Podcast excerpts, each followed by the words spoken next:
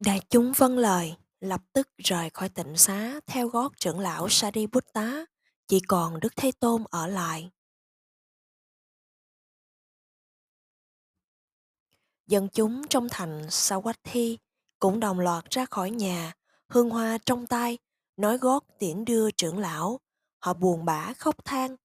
Trước đây, Ngài đi rồi trở về. Lần ra đi này, Ngài sẽ không bao giờ trở lại. Ngài Sariputta nhẹ nhàng nhắc nhở, đây là con đường không ai tránh khỏi, các pháp hữu vi đều vô thường, có sanh, có diệt. Rồi Ngài yêu cầu họ về lại nhà, quay nhìn những huân đệ sa môn theo tiễn biệt Ngài dạy. Chư huynh đệ trở về được rồi, hãy chăm sóc bổn sư, đừng bao giờ xào lãng. Bao giờ, và hơn bao giờ hết, Ngài cũng luôn luôn nhớ đến bổn sư. Từ nay, Ngài không còn được đích thân cận kề chăm sóc người thầy yêu kính nhất đời mình nữa. Trên con đường thăm thẳm, quay về quê cũ chuẩn bị Ngài nhập diệt, mỗi bước chân chánh niệm của vị trưởng đệ tử Như Lai là một dấu ấn sâu sắc trong từng lời dạy của Đức Bổn Sư thường nhắc nhở.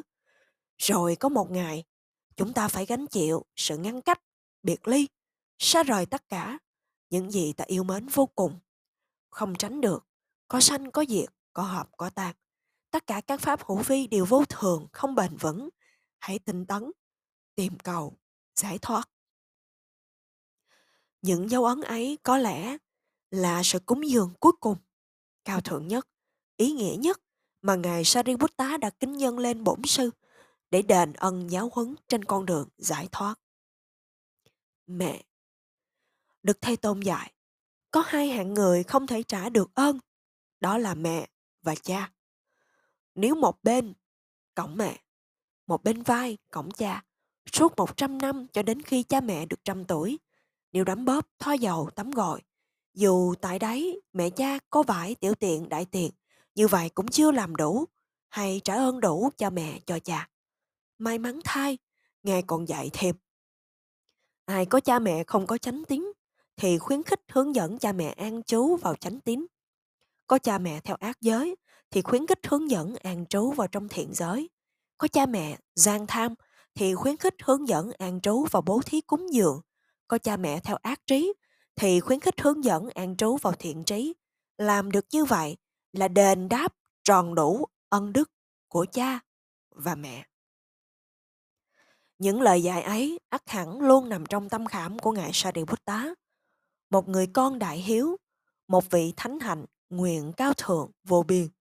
Đó là vì cho đến lúc Ngài sắp kết thúc kiếp sống cuối cùng mẹ Ngài, bà Trubá Sari vẫn chưa có đức tin nơi tam bảo.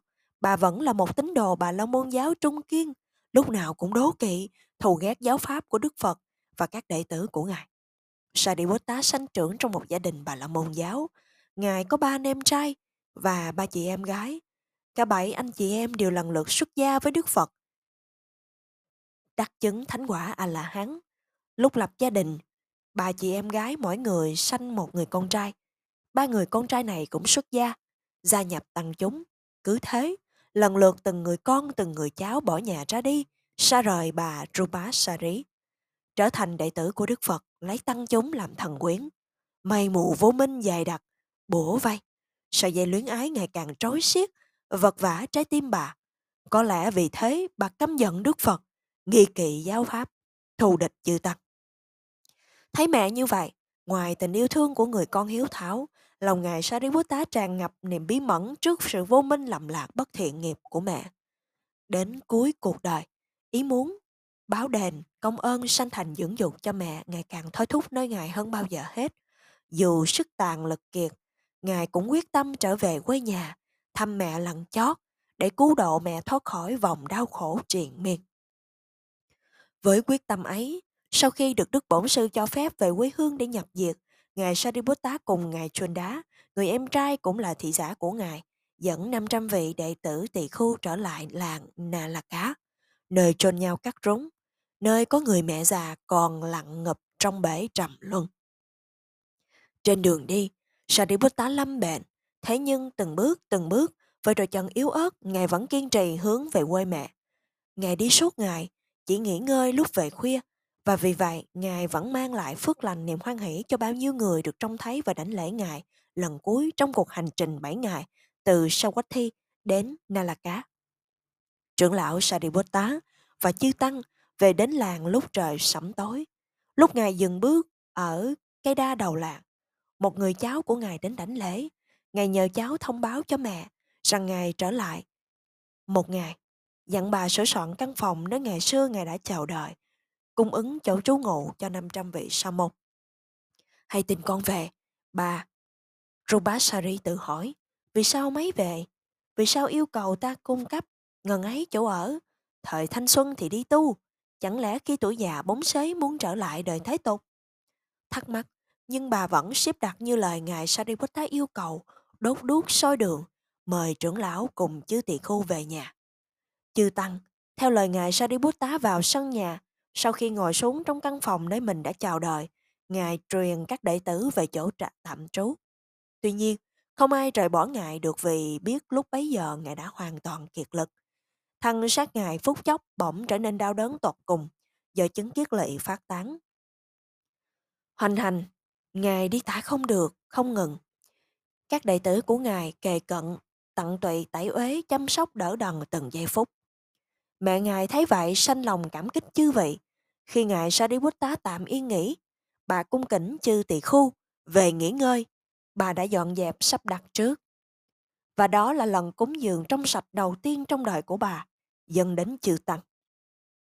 Theo dõi bệnh tình biết con mình chỉ còn tàn lực, mẹ ngài đau sốt trong lòng không sao ngủ được.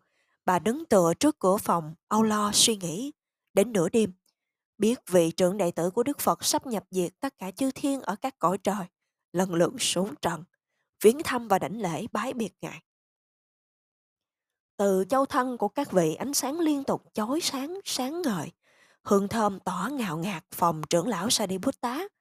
Mẹ ngài đứng tựa trước cửa phòng trong qua phòng con mình, nhìn thấy chư thiên ánh sáng kỳ diệu, bà tự hỏi ai đã đến đảnh lễ con trai của ta.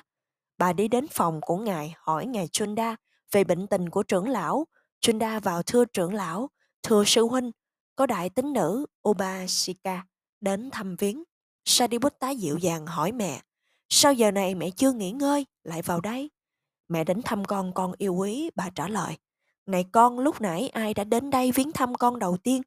Thưa mẹ, đó là tứ đại thiên vương. Như vậy con còn cao quý hơn các ngài ấy sao? Họ chỉ là những vị hộ pháp. Từ khi Đức Phật đản sanh, họ là những vị cận kề có sứ mệnh bảo vệ ngài. Bà hỏi tiếp, sau khi họ đi rồi, vị kế tiếp đến thăm con là ai? Thưa mẹ, đó là vua trời sắc cá. Để thích. Như vậy, con yêu, con còn cao quý hơn vua trời sắc cá phải không? Vua trời sắc cá chỉ là một vị sa di thị giả của một sa môn. Khi Đức Thế Tôn từ cõi trời đau lợi xuống thiết pháp, trở về, ông đã kính cẩn mang y bát của Đức Thế Tôn, rồi theo hầu tiễn chân ngài đến tận cõi trời, cõi trần. Và khi vua trời sắc cá đi rồi, ai đã đến thăm con mà hào quang tỏ sáng cả căn phòng? Mẹ ơi, là ngài Maha Brahma, vị giáo chủ thiên sư của mẹ đó. Vậy thì con còn cao quý hơn giáo chủ Đại Phạm Thiên Maha Brahma của mẹ sao? Vâng, thưa mẹ. Ngài Đức Bổn Sư chào đời chính bốn vị Đại Phạm Thiên đã đến đón đỡ đầu, thiền nhân sư trong một tấm lưới chói vàng rực rỡ. Nghe vậy, người mẹ bà La Môn tự hỏi, nếu oai lực của con trai mình đã như thế này thì oai lực của Đức Thế Tôn còn hùng vĩ đến đâu nữa? Nghĩ đến đây, bỗng dưng một niềm sung sướng hỷ lạc, bừng dậy, dân tràn khắp châu thân của bà. Trưởng lão quán thấy được tâm tư của mẹ, Ngài biết rằng đây chính là lúc mang pháp bảo đến cho bà. Triều mến và trang nghiêm, Ngài hỏi mẹ, tính nữ đang nghĩ điều gì? Mẹ đang nghĩ, bà trả lời, nếu con trai của mẹ phước hạnh giới đức như thế thì phước hạnh giới đức của thầy con còn vĩ đại đến đâu nữa? Ngài Sariputta trả lời, trong giây phút Đức Thế Tôn chào chào đời, đêm Ngài xuất gia lìa bỏ đời trần thế. Khi Ngài thành đạo, lúc Ngài chuyển Pháp Luân lần đầu tiên, cả hàng vạn thế giới đều chấn động, không một ai có được giới hạnh an trụ trí tuệ, cũng như sự thuần thục và nhận thức chân lý giải thoát vĩ đại sánh bằng Ngài.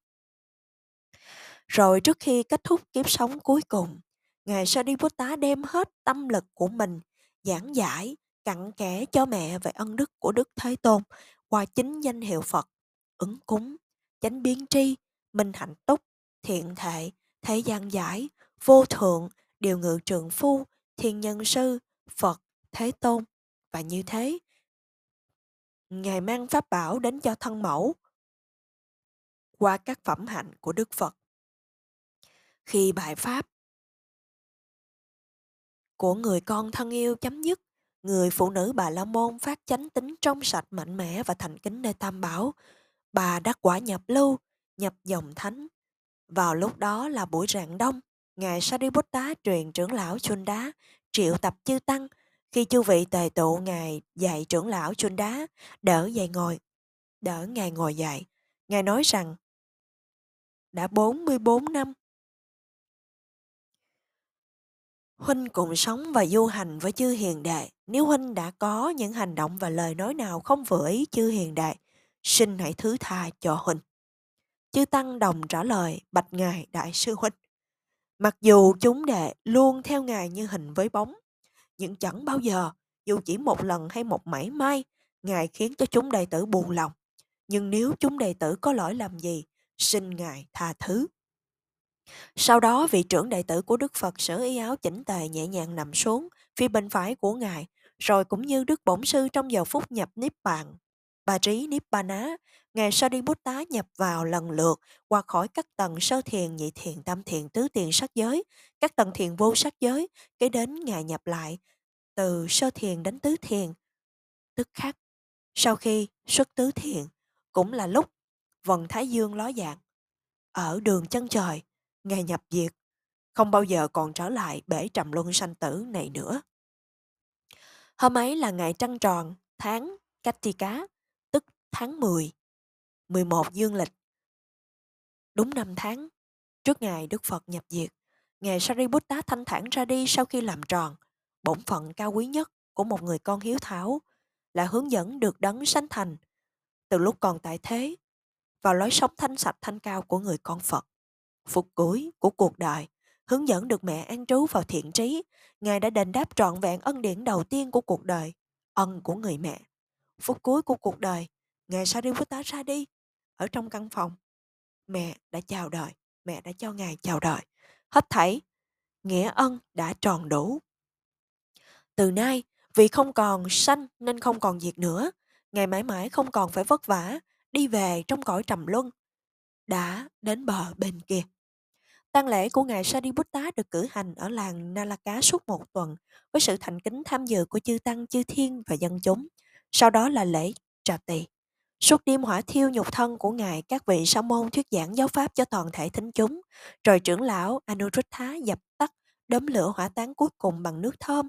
Trưởng lão Chunda thu thập xá lợi của ngài và đặt trong một bọc vải. Trưởng lão Chunda nghĩ Ta không thể trải nở thêm được nữa. Ta phải quay về bạch Đức Thế Tôn rằng anh ta, sư huynh của ta, trưởng lão Sariputta, vị tướng quân của giáo pháp đã nhập diệt.